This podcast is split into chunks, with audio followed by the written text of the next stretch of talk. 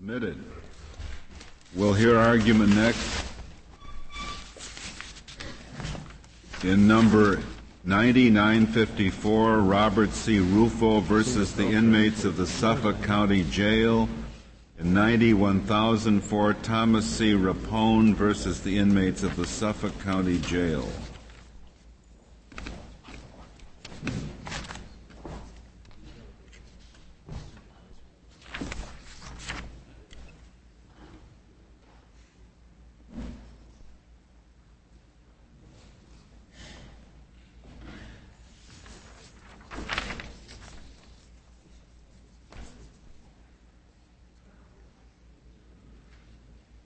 Mr. Janiak, you may proceed. Mr. Chief Justice, and may it please the court. The issue in this case is what standard should be applied to modify uh, to resolve a disputed request to modify a consent decree entered into by a public official defendant.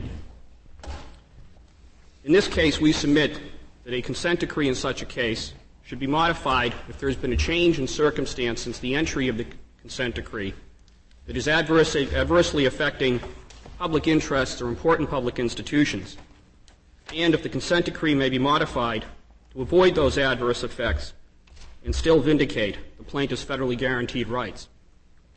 In this case, the courts below fail to apply such a standard with two adverse effects.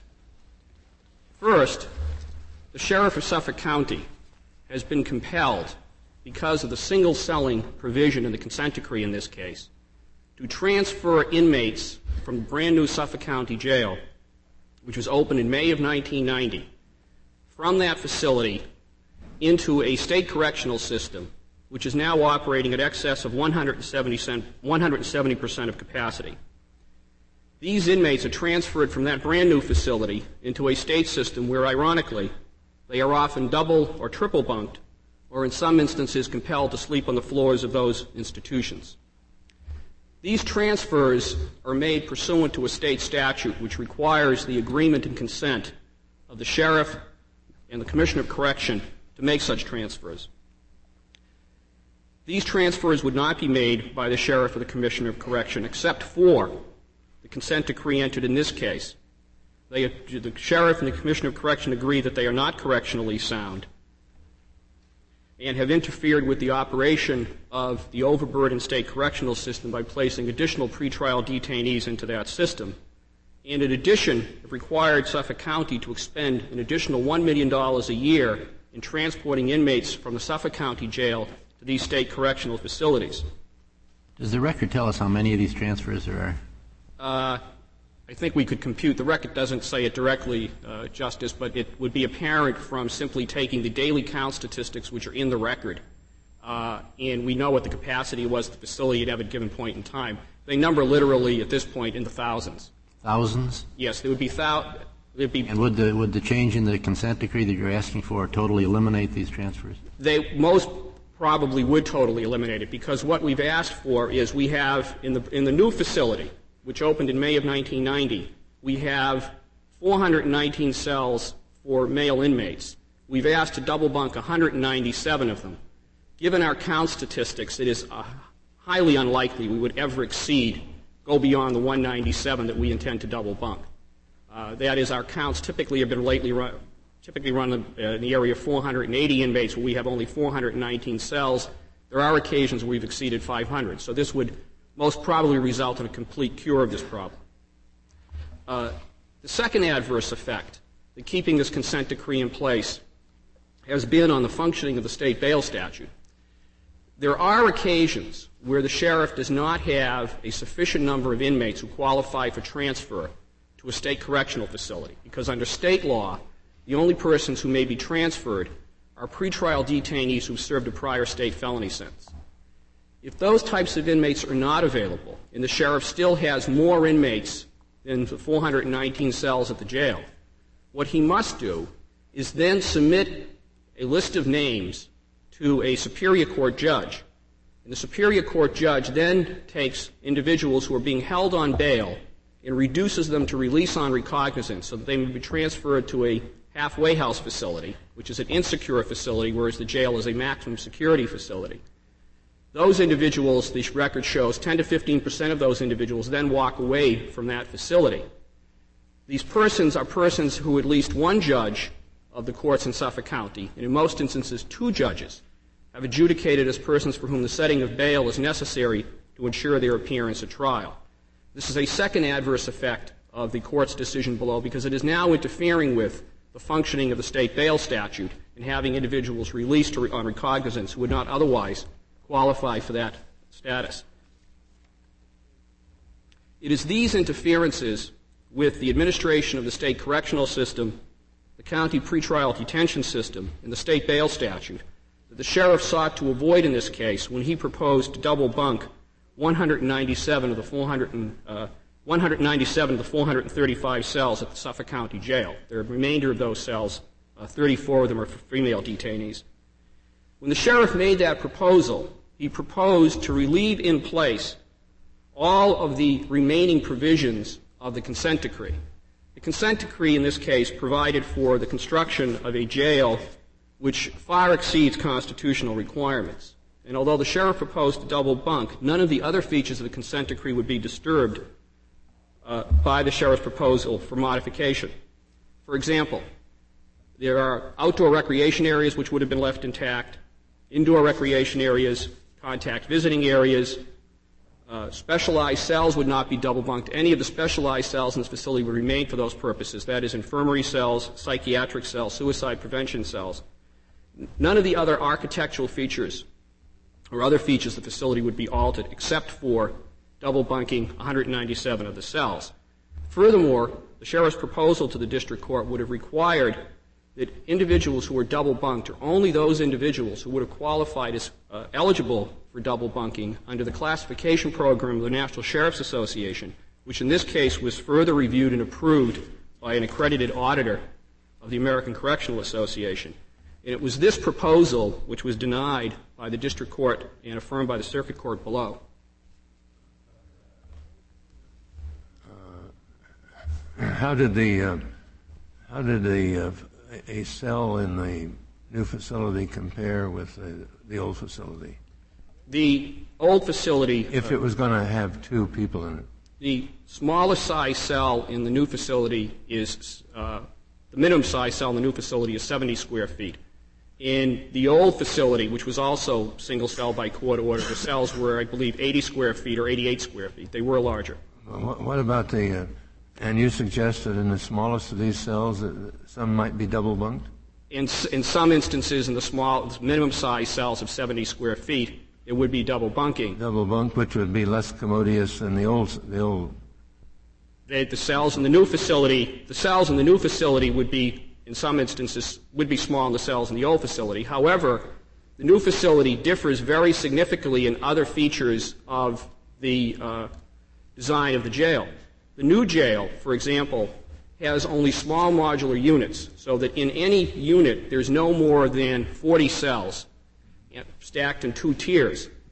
Uh, and available to the inmates in that unit is a large common day room, so that in the new facility, although some inmates would be double bunked, they would be out of their cells. Yes, but I, I suppose uh, uh, your uh, the decree, uh, the court refused to set aside the decree based on a standard that you attack. Correct. Well, let's assume we agreed with you. Uh, nobody got around to to uh, below to uh, deciding whether or not uh, double bunking in uh, this new facility would be violate the Eighth Amendment. That's the the judge below said he did not have to reach any issue. Exactly. no findings. What if we agreed with you? Wouldn't we just remand to have the Eighth Amendment issue fleshed out in the court below? I think the perhaps the most appropriate result then would be to remand to apply a new standard to make the determination of yes. whether double bunking this particular facility yes. would yes. meet constitutional standards. Mr. Janiak, do you plan to discuss with us the standard employed below and the standard that you think is applicable? Yes, Justice O'Connor. Below, what the district court judge did was first apply the standard in Swift.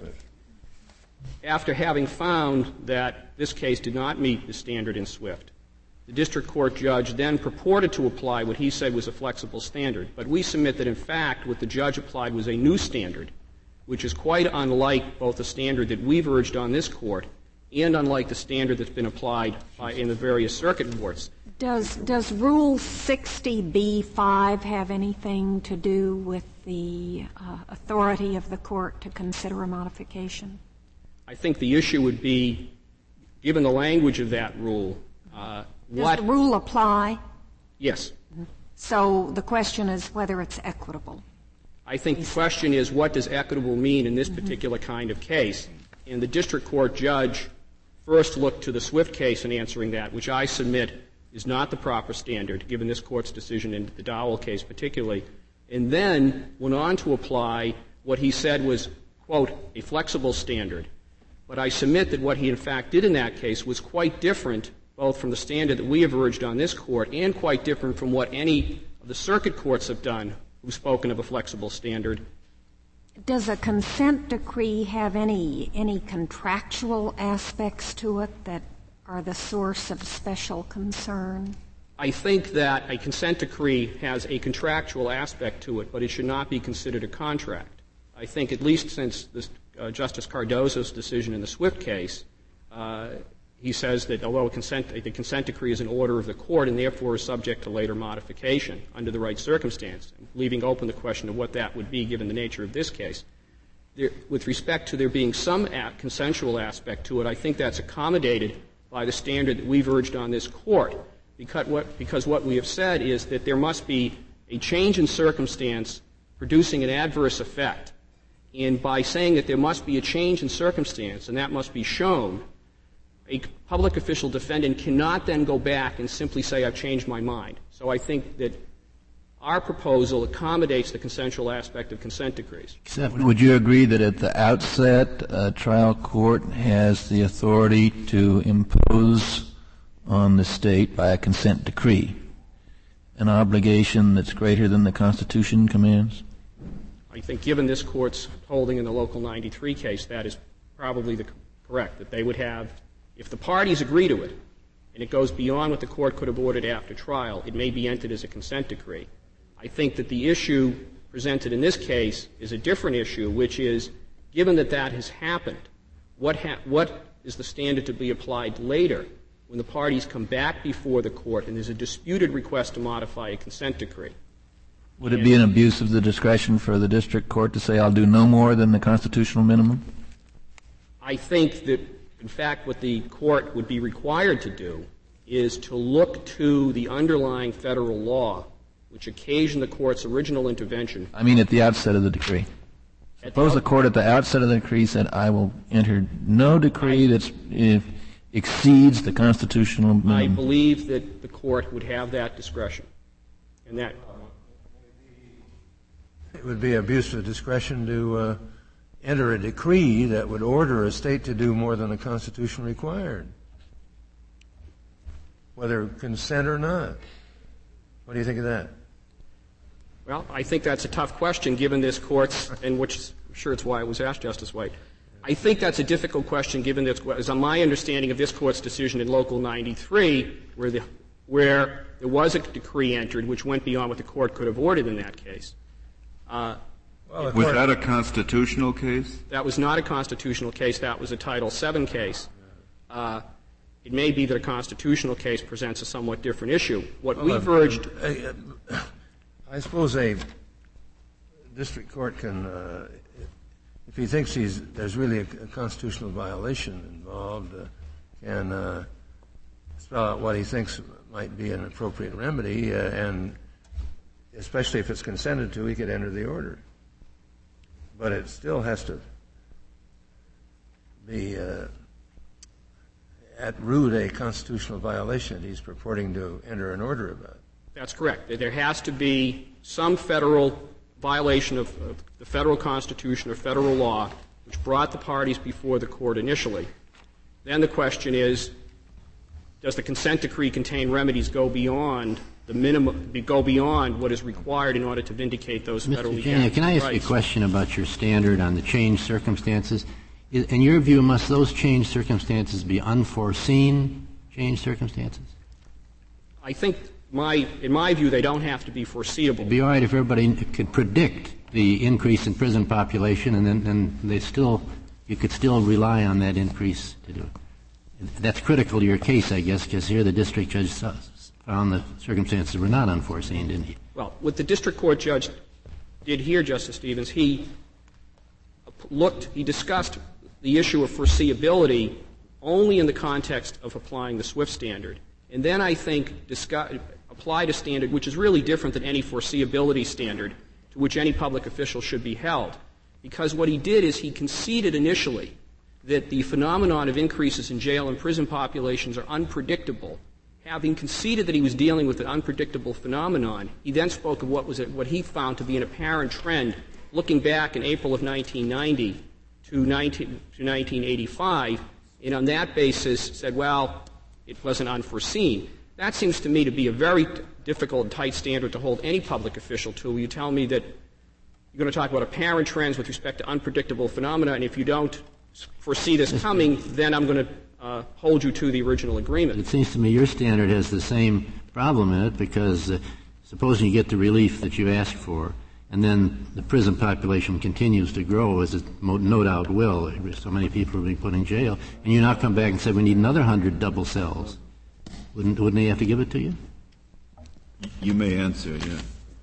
I, that is, at any time, if there was a change in circumstance, I, which led to a further increase, Whether foreseen or unforeseen. foreseen or unforeseen, then you would have to make a showing that that was a change in circumstance and had an adverse effect. But you would also always have to show that the modification that's requested would ensure that the constitutional rights are being protected.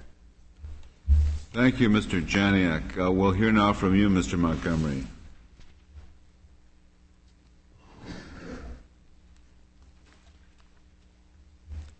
Mr. Chief Justice, and may it please the Court.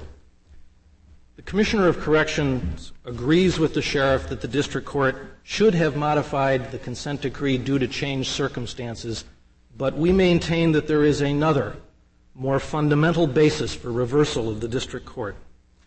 We submit that with the closing of the old jail and the opening of the new jail, it was no longer appropriate for the District Court to continue to exercise equitable authority over double celling under the consent decree.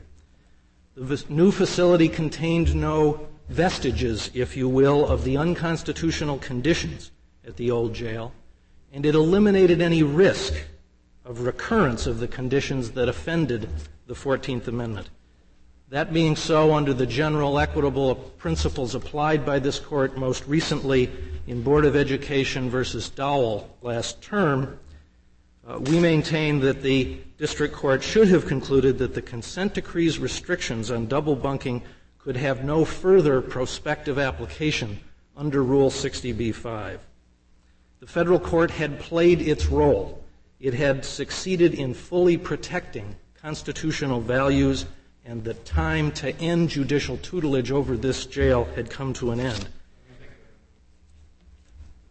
If they wanted to uh, have a question about the, present a question about the new jail, they should start a new lawsuit. That's exactly right. You're, you're saying that once the consent decree has been complied with for any period of time, that ends uh, the power of the court to enforce that decree, except insofar as a change may fall below constitutional standards. Is that fair to say? Your Honor, what we're saying is that once the underlying constitutional violations have been cured and are unlikely to recur at that point, which we concede is difficult to define uh, in many cases, the power of the court ends no matter what the consent decree says. Then, then under those un- under your rule, there doesn't have to be any changed circumstance.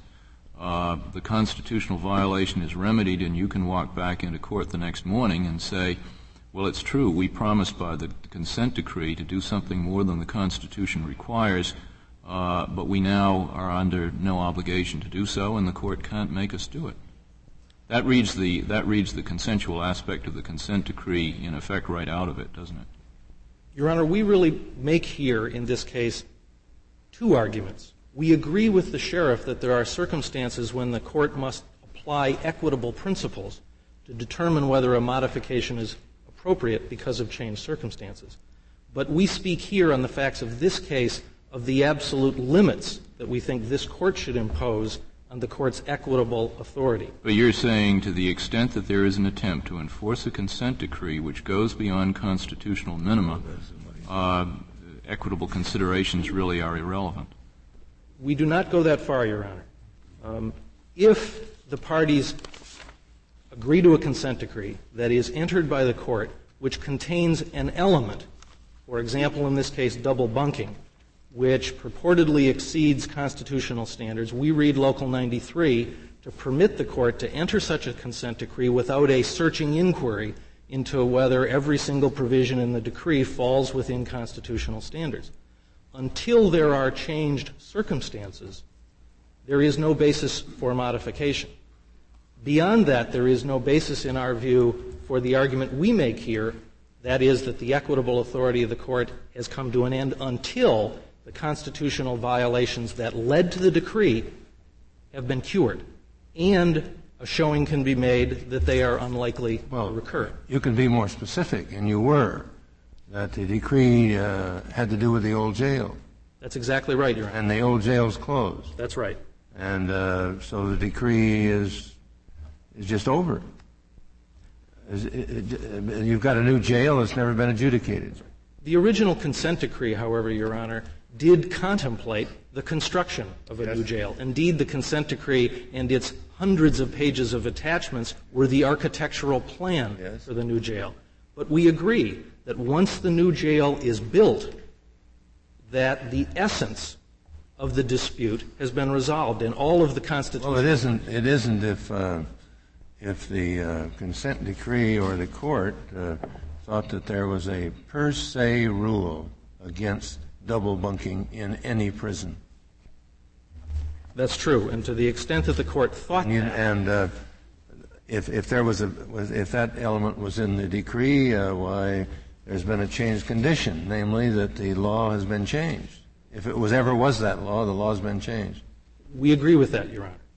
Uh, in this particular case, however, the original consent decree does not contain any provision which suggests that the court believed there was a per se right to a single cell. Mr. Montgomery, I, I, don't, I don't really understand what you're saying. This wasn't a suit against the jail. It was a, it was, it was a suit against, uh, uh, against the government. And, and the government's still there. I mean, why say it's a suit? It wasn't a, the jail wasn't being sued. Uh, the government was being sued. The government had been doing something that was unconstitutional. That was the basis of the suit. And these people say the government is still doing something that is unconstitutional. What difference does it make whether it's doing it in one building or another building? Your Honor, the question is the context on which the assessment is made of whether there is uh, some violation of the law that occurs. We maintain that the court below ought not to address the double celling question under the consent decree because, as I've said, the limits of the court's equitable authority had come to an end but rather as a fresh complaint. In this case, the inmate's complaint about the sheriff's plan to double cell in the future is like the student reassignment plan in Dowell. Student reassignment was an integral part of the original order that had been entered uh, by the court in Dowell. But what this court did is it drew a line, and it said that if the plaintiffs cannot show that there are remaining vestiges of de jure discrimination and cannot show that there is no uh, threat of recurrence, then, or excuse me, if they can show that, then the student reassignment plan can be challenged only under a fresh complaint. What we say here is not that the plaintiff should be deprived of an opportunity to challenge double celling at the new jail, but that they should do so only on a fresh complaint and under the standards of the 14th Amendment. Well, well, what if what if in the uh, showing in the for the original decree, Mr. Montgomery, it was shown that this sheriff had been sheriff of three or four different jails, and in every one of them he double celled. Uh, it, it, seems to me that, that the court could then say, uh, in, indeed, it isn't just the building in which he's in. He, he just has a propensity to double cell people. He's apt to do so in the new building too. If the court had believed in 1973 when it entered its original decision after trial that single celling was per se a violation of the Constitution, uh, and such a sheriff were a party to the case, then I would agree with Your Honor's suggestion that it would be difficult to show that there was not a likelihood of recurrence. But if the court looks at Judge Garrity's decision in 1973, it, it is clear that Judge Garrity was uh, very complimentary of the conduct of the public officials in this case, and that he viewed the root cause of the constitutional problems here to be the building. And he sought to bring about a set of circumstances via his order to close the jail that would replace that building. Your answer to the Chief Justice assumes that uh, courts can take account of uh, character evidence, even though uh, juries may, may not be able to. Uh, but we'll I but let it go. I suppose that's true, Your Honor. But, but it is the case, uh, Your Honor, that uh, this record is frankly littered with, with compliments by the district court for the. And under under your view, what are, what are the key differences between a consent decree and a judgment uh, after litigation? For purposes of the argument that we make concerning the limits of the court's authority, there is no difference at all uh, in our view. The uh, do, matter do consent decrees serve an important function uh, in our litigation and adversary system? They serve a very important function, but consent, Your Honor, does not expand, we do not believe, the equitable power of the court. With respect to the standard modification context, applying principles under Rule 60b-5, consent, we believe, may very well make a difference and it is a consideration that the court can take into account. Well, does the court have any greater authority uh, to enter relief pursuant to a consent decree than pursuant to a litigated judgment? Under Local 93, there certainly is an argument to be made that there is some greater authority under a consent decree to enter relief. Um, on the other hand, we think there is no suggestion in this court's treatment of general equitable principles as they apply to both litigated and consent decrees that would permit the court to expand its ultimate authority. There is no difference, for example, between the equitable principles that, that the court applied in Dowell, which involved a litigated decree, and Pasadena versus Spangler, which involved a consent decree. And we think to permit the parties to expand the ultimate power of the court by virtue of consent runs counter to the principle that the court, I believe, has repeatedly reaffirmed that the parties may not, by consent, uh, purchase the continuing equitable power of the court. Mr. Montgomery, on your theory that the power of the court terminated when the new facility was built, what uh, case in this, this, court most strongly supports your uh, suggestion? Or is this a brand new theory that we should adopt? No, I believe Dowell most strongly supports our position. As I said in response to Justice Kennedy's question, we see no difference uh, between consent decrees uh, and litigated decrees. And in Dowell, the court concluded that the limits of enforceability, assuming that the problems had been cured, the limits of enforceability had been reached. That was the end of the court's power, and any new problems uh, had to be tested under a fresh complaint, as I, as I said earlier, and we believe that that uh, approach uh, applies fully here. Uh, the desegregation context is, is one in which the court has had the most sustained opportunity over the last uh, 20, 30 years to develop the application of equitable principles, and we believe uh, that they apply fully here. Um, we believe that under circum- these circumstances, this is a case for the court to confirm in a context other than desegregation that judicial orders, including consent decrees against local officials, are not intended to operate in perpetuity. We are asking the court here to make it clear that when the past violations are permanently cured, and in this case a $54 million building permanently cured the violations that led to so many years of litigation, that local officials will now be held accountable uh, not to the federal courts, but to the democratic process within their communities. This consent decree gives this jail a special status. And now that the violations have been cured, all of the old violations, the connection, the critical connection between the violation that led to the decree and the remedy has become unhinged. And when that happens, the decree takes on a life of its own. And we suggest that that is inappropriate, and that is a proposition that the court should not permit to stand. Uh, we respectfully request that the court remand this case to the district court with instructions to modify the decree. I would be glad to answer any further questions. Thank you, Mr. Montgomery. I thank the court. Uh, Mr. Stern, we'll hear now from you.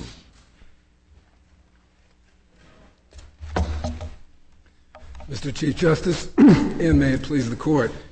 The question presented is what standard should have governed Judge Keeton's exercise of discretion when he considered a 1989 motion to modify an order requiring single occupancy, which had been entered in 1979 and then modified and reaffirmed explicitly in 1985.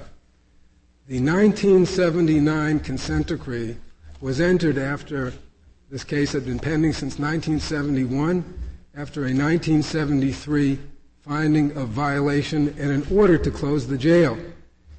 F- after five years, a complete impasse had been developed and no remedy had been supplied or was even proposed uh, by the defendants. The question was then how to get out of this impasse. And the answer that was supplied by the First Circuit was that this jail, at long last, will have to close unless the defendants are prepared to commit in an enforceable way to the specifics of a plan. That is, a jail, a site, specific criteria, and so forth. And out of that came the plan which they submitted in October of 1978 and which was approved and which became the consent decree of 1979, which required single occupancy. And then again, in April of 1985, that the new order was entered, which was entered in light of the fact that the population had been rising and was likely to continue to rise. And it therefore permitted the defendants to build a new facility of any size without any court permission, provided explicitly that single occupancy is maintained under the design for the new facility. So this consent decree and its modification had everything to do with what would be in the new facility. We say that there must be a showing of inequity beyond collateral attack on the merits. This is required by Rule 60b-5 and by the policy of encouraging settlements. And settlements are important, and not only in order to preserve judicial resources. Consent decrees provide better relief, it's more finely tuned, it's more sensitive to the interests of plaintiffs, and more deferential to the interests of defendants, and particularly state and local governments and executive agencies. And I submit to Your Honor that a very persuasive uh, informational brief is that supplied by the correctional, former correctional officials as amici. Mr. Stern, do you, do you agree with the application of the so-called SWIFT standard by the lower court in looking at this question? We, uh, yes, we have no problem with the, SWIFT, with the SWIFT standard, but our position is. Well, I might have a problem yes, with it. I understand that. But our position I'm is. I'm not sure that's, that's the standard that ought to be applied in cases like this. Well, perhaps not, but in any event, we agree with the Solicitor General that there must, in any event, be some minimum threshold standard which is enough to make a consent decree worth entering. Uh, if, if, the parties do not get some benefit of the bargain, if they're not guaranteed something beyond relitigation in the future, uh, then nobody will enter a consent decrees. And we think that if the court adopts a standard which has some minimum threshold showing such as that, then it makes no difference in this case whether the SWIFT standard is applied or this other standard. In fact, Judge Keeton applied uh, both the SWIFT standard and the standard that was uh, uh, suggested by the sheriff at that time, the uh, commissioner. Would it be fair to say that he applied the second standard somewhat perfunctorily, you know, in about one sentence? Well, I think it was a little more than one sentence, Your Honor, and I think that he got to the and he dealt with what is the central and most important part of the of the standard, at least as advocated by the Solicitor General and has and as applied by other courts in other circuits. And that, and that's what we think is the first component of any uh, standard, is what were the basic purposes of the decree? Uh, a proposed modification must be on account of changed circumstances and in accord with the principal purposes of the original decree. The question is, what was agreed to? Is this really a new circumstance, or is this something that was contemplated all along? If the parties in the consent decree agree that if X happens, then you shall do Y, well, then if X ultimately happens, it can't possibly, that can't possibly supply a reason for getting out of the obligation. Uh, do you agree that um, uh, a consent decree uh, cannot go beyond what the court has power to, argue, to order without the consent decree? No, I do not agree with that. I it can go beyond remedying the constitutional violations. I believe that's what Local 93 mm-hmm. uh, established. There were four criteria had to be within the subject matter jurisdiction of the court, had to be within the scope of the pleadings, it had to serve the object- objectives, objectives of the underlying law, and it had to be not affirmatively prohibited by uh, federal law. And I would submit that this case is actually much stronger than Local 93. What, what's the authority of a court to do that, to order something that is not necessary to prevent a violation of law? Well, it's the just the, agree- just the agreement of the parties. I would say so, as long as it's within the subject matter jurisdiction of the court. So the court conf- converts a private contract into a, a rule of law. I suppose you could put it that way, but that is what a consent decree is all about, although it's not completely a private contract, because since it is also an order, it isn't immutable. There is always an escape hatch where a party can get out for uh, for real need. And that's why Rule 60B applies. And that Rule 60B says if it's inequitable, uh, you can get out of it. The judge says to the, uh, to the parties when uh, they come into this consent decree, the, the uh, judge says to the plaintiff, look, I would never enter an order like this even in a, if we litigated this case and you won, I wouldn't enter this order. And should he just uh, nevertheless enter the consent decree? Well, I suppose uh, there are a number of things I would respond to that. First of all, in a way, that's Local 93, because in Local 93, the statute said specifically that if this case is tried, this relief cannot be entered. That's what Congress said. And this court nonetheless said, as a matter of consent, uh, consent decree, you can enter it. Secondly, this case does not present the issue of whether if Judge Keeton, in his discretion, declined to enter that decree, whether he would be obliged to do it, uh, this consent decree was uh, entered, and now the issue is, uh, is it enforceable? And thirdly, this case, in, in a, such a real way, comes out of the, uh, serves the. You say that, you say that the, the double celling provision should be enforced, even though double celling per se is not necessarily uh, unconstitutional. We say it is not necessarily. We agree that there is no per se rule. Yeah. We think it would. But uh, nevertheless, the consent decree should be enforced without even considering whether or not the conditions in the new jail are unconstitutional. Your Honor, please. This was. Is that this was the, right? Isn't it? Yes, it is, yeah. and that's for, for, a number of reasons. First of all, that was the deal. Bell versus Wolfish was pending in this court at the very moment that we signed that consent decree. Everybody but you didn't know who was going to win. Of course, that was exactly the point. Everybody decided to finesse. Everybody decided to hedge their bets and make this deal. And Bell was decided. Seven days after uh, after the consent decree was entered, Bell was decided. Nobody did anything about it. And indeed, six years later, we reaffirmed the uh, consent decree and provided for single cell occupancy way after Bell was decided.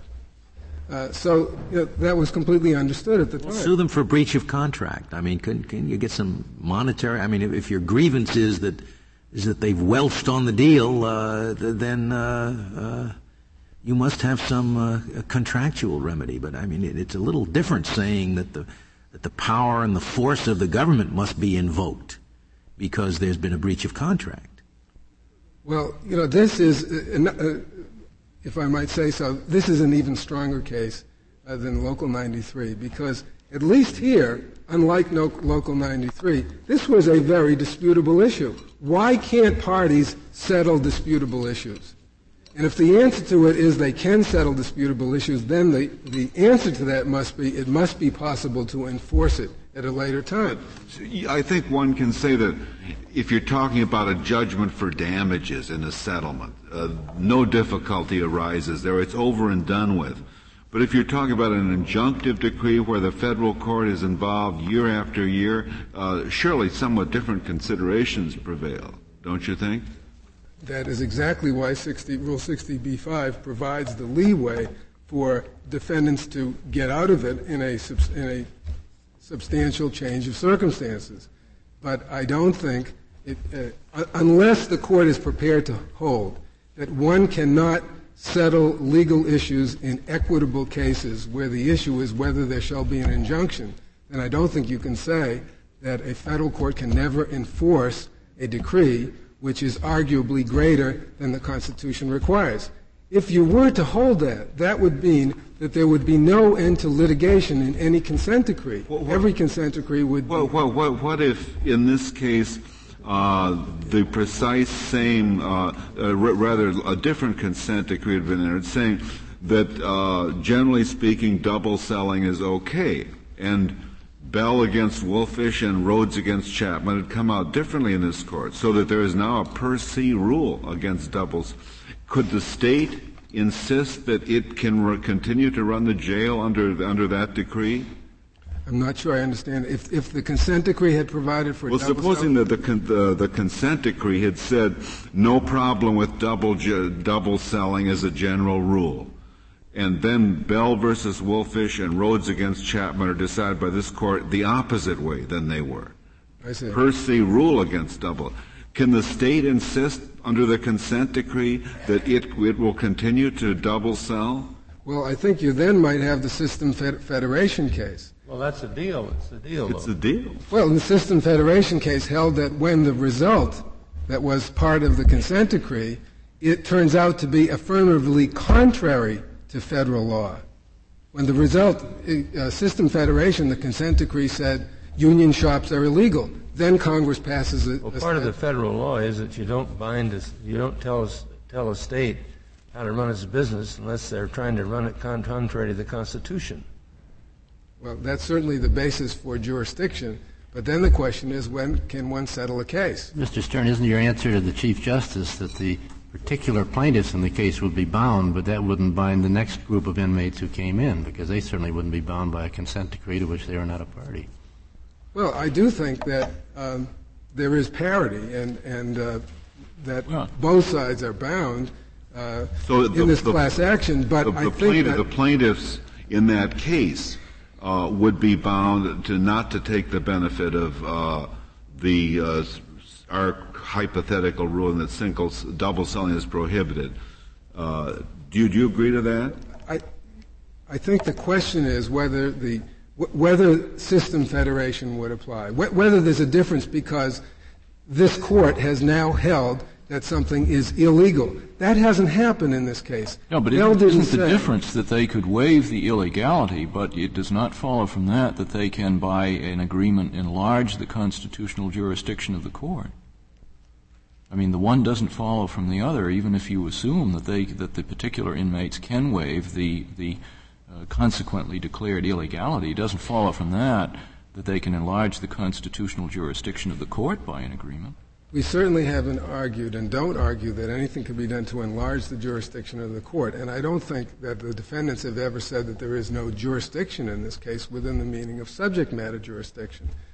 So I come back to the question of whether, if you have an issue. And after all, even under Bell, the issue is always whether it's, it's to, certain, to a certain degree a question of the totality of the circumstances. You know what we mean by enlarging the jurisdiction of the court, Mr. Stern. Well, we, we, we, we mean letting the court do something it does not have power to do, to issue a decree that it is not, not independently empowered to issue, apart, well, apart from this, this contract that the parties have.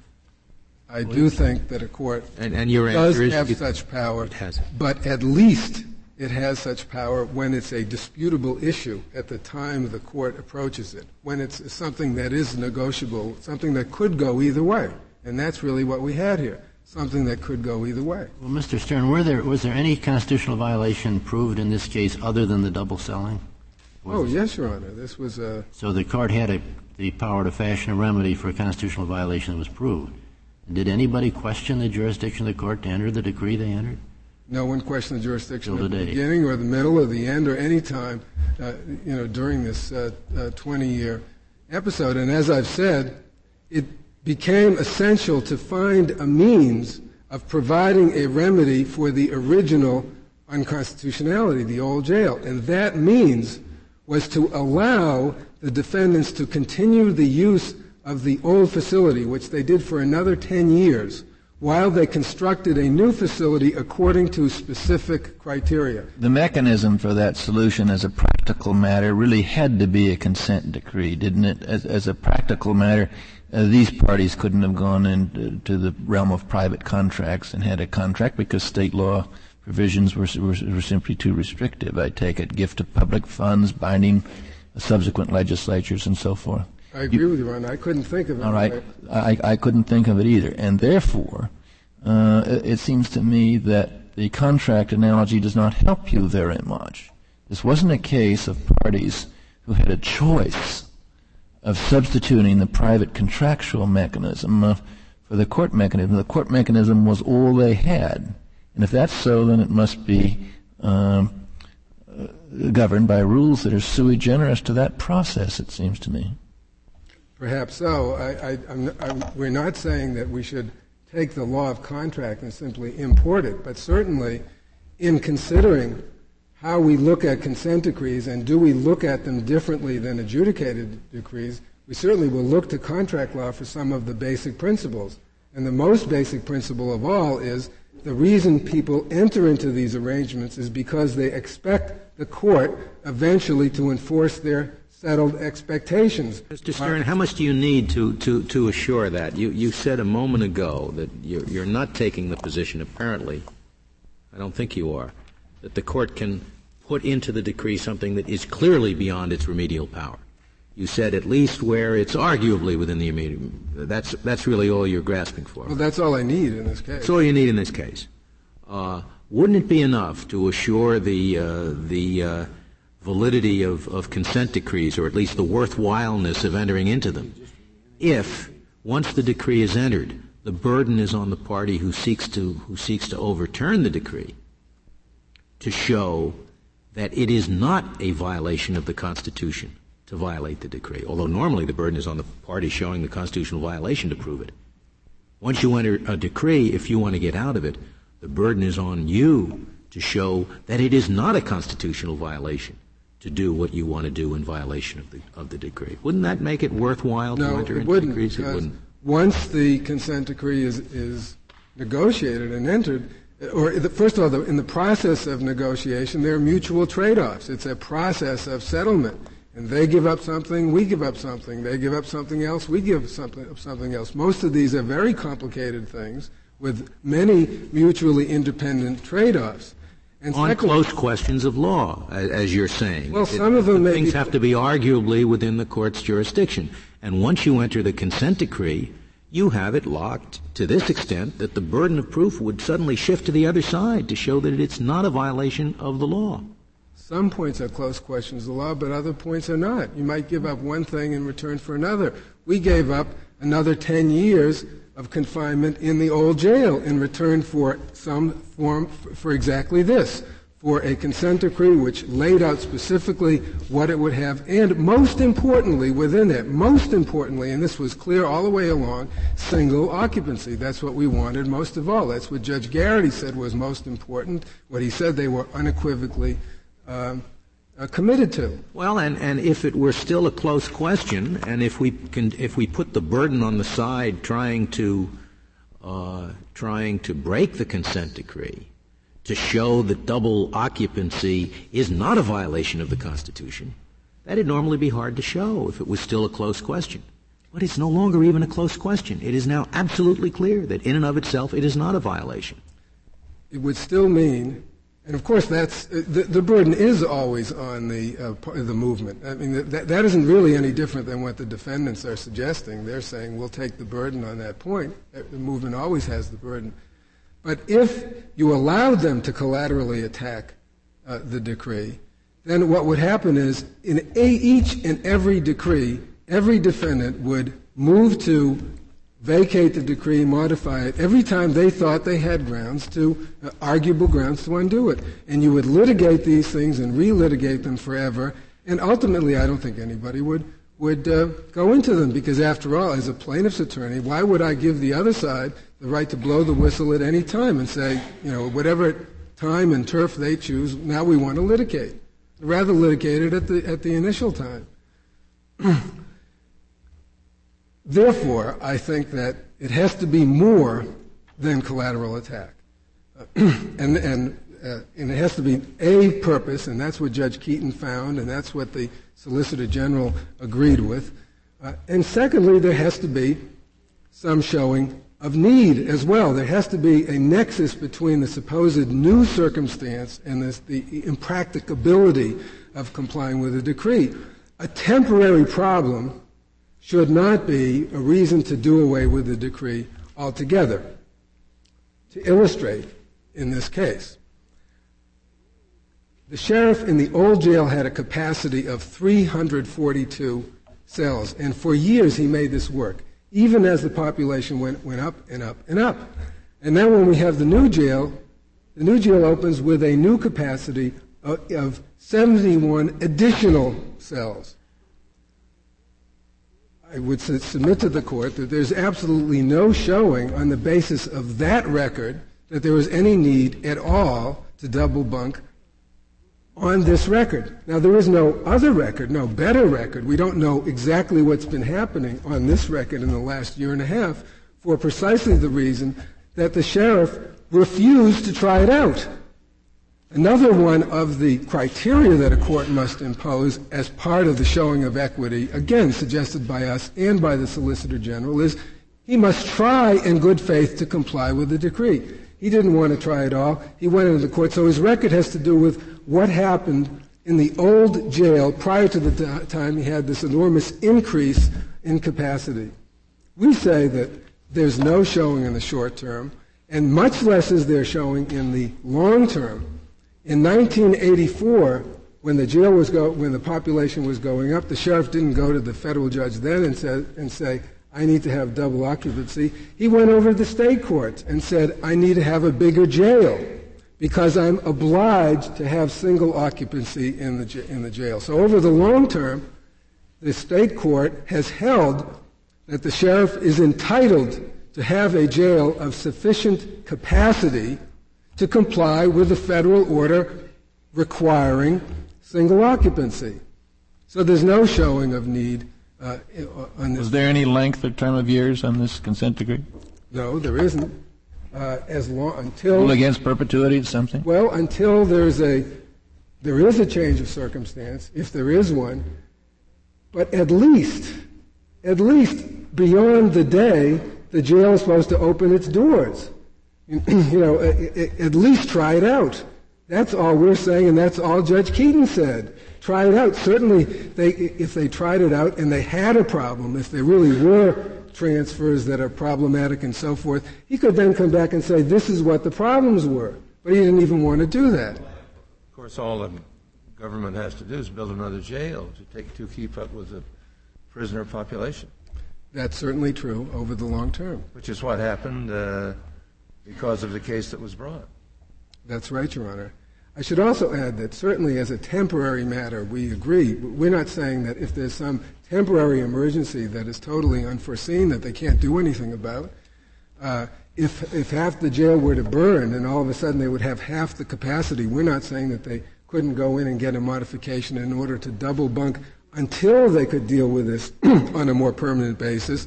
This was the Duran case decided by the Seventh Circuit and Judge Posner, where the holding was basically uh, temporary, temporarily, yes, but temporarily only. Uh, and we, uh, we agree with that. I should add, uh, on this question of need, the real contention of the sheriff, which he makes rather forthrightly in his reply brief, is that what he needs and what he wants is the option to double cell. The option to double cell if at some point in the future, in his sole discretion, he should decide he needs to do. And I think there's where the fundamental fallacy is between the petitioner's position and our, in, in their position. They mix up the question of the deference to be paid to discretion on the merits as opposed to the discretion to be exercised, uh, official discretion exercised on the question of whether to overthrow a decree. Certainly on the merits, we have to, the federal court is bound to defer to official discretions. There are many problems to be solved and many fine lines to be drawn, and by and large, it's not up to a federal court to draw those lines. But when you have a consent decree and the official decides, I will exercise my discretion to do it this way, to draw the line that way, and then you get into a consent decree and there are mutual undertakings and it's relied upon in various ways and it goes on for years, at that point the federal court can't just say, all right, defer to his discretion. At that point the federal court has to say, look, is there a legitimate need for this? Because if there is not a legitimate need, if the party isn't even willing to try it out, then essentially what the party has is a unilateral veto over this consent decree, and nobody would ever uh, Uh, agree with those. Another requirement is that the motion be timely. The sheriff waited. He knew that the, jail, the population was going up. Rather than go and try to enlarge the jail as he had before, he just sat on it, waited until the design was literally in concrete. Now, this design was designed specifically, was specifically premised on single occupancy. The whole idea was to preserve privacy while maintaining safety. The way you did it was single occupancy and put the cells in an isolated fashion so they cannot be maintained under constant surveillance. So somebody isn't always looking in the door and watching you go to the bathroom. That was basically what the idea was. We can have it both ways. Now, if the sheriff had moved at a time. Was that constitutionally required too? I mean, it's a nice idea, well, but but but but can you can you require a state to do it as a matter of federal law? Make it a constitutional requirement by just agreeing to do it? Justice Scalia, perhaps not a constitutional requirement, but the issue presented on in this case as a matter of constitutional law is whether, having drawn the lines that way, having made a jail that is built in that way, having therefore created a situation where it will be positively dangerous to put people in double, uh, double bunk people in cells that are isolated and difficult to observe, would that be consti- unconstitutional? And that's the position we think the defendants have put us in by waiting all that time to say, I want to change the plan. If they had done it earlier, and you can look at page 261 of the appendix, look at the diagram of the viewing limits from the guard station, you'll see exactly what I mean about how this jail is configured in a very unique way, creating very serious uh, damage to our clients simply by the way they did it. We could have changed it. We could have made it bigger. We could have made the cells bigger. We could have uh, designed it in a different way in changing the consent decree if there were grounds to do it. Finally, if I just might say, I find it somewhat ironic that the uh, federal courts in this case would be criticized as somehow anti-federalist. In this case, this case is a model of how to implement relief in a federal system. The federal courts never imposed the remedy on the defendants. The federal court never said how many to hold, how many to release. Judge Keeton even made his order automatically amendable if there was a change of an order in the uh, Supreme Judicial Court. No one can say Judge Keeton was not sensitive Uh, and cautious about the interests of the defendants. All he did was say, I'm not going to let you out of an obligation which you undertook and which you reaffirmed and which was central to the case without good reason. All he says was, you have to try it, and therefore he should be affirmed. Thank you. Thank you, Mr. Stern. The case is submitted. Court is now adjourned until Tuesday next at 10 o'clock.